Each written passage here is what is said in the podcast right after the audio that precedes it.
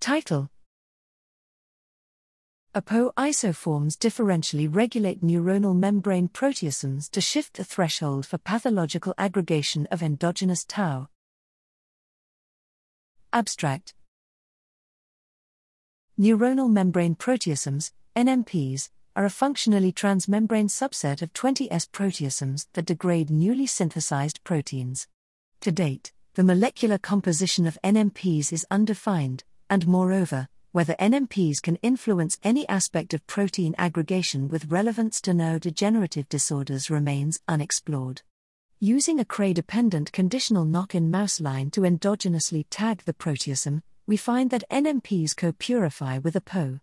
We discover that NMP membrane localization is differentially modulated by ApoE isoforms, E4 less than E2, in vitro, in vivo, and in human postmortem samples.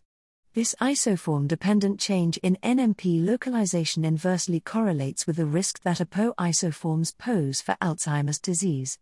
ApoE4 dependent reduction of NMP localization is strongest in brain regions selectively vulnerable to neurodegeneration.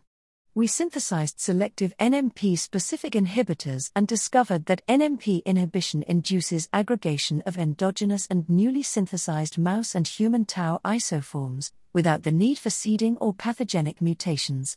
We posit that newly synthesized tau is exceptionally susceptible to aggregation due to NMP dysfunction. Stereotactic injection of NMP inhibitors in vivo induces aggregation, phosphorylation, somatodendritic mislocalization, and pathology of endogenous newly synthesized tau. Finally, using ApoE key slash H tau key crosses, we find that ApoE isoforms differentially shift the aggregation threshold for tau.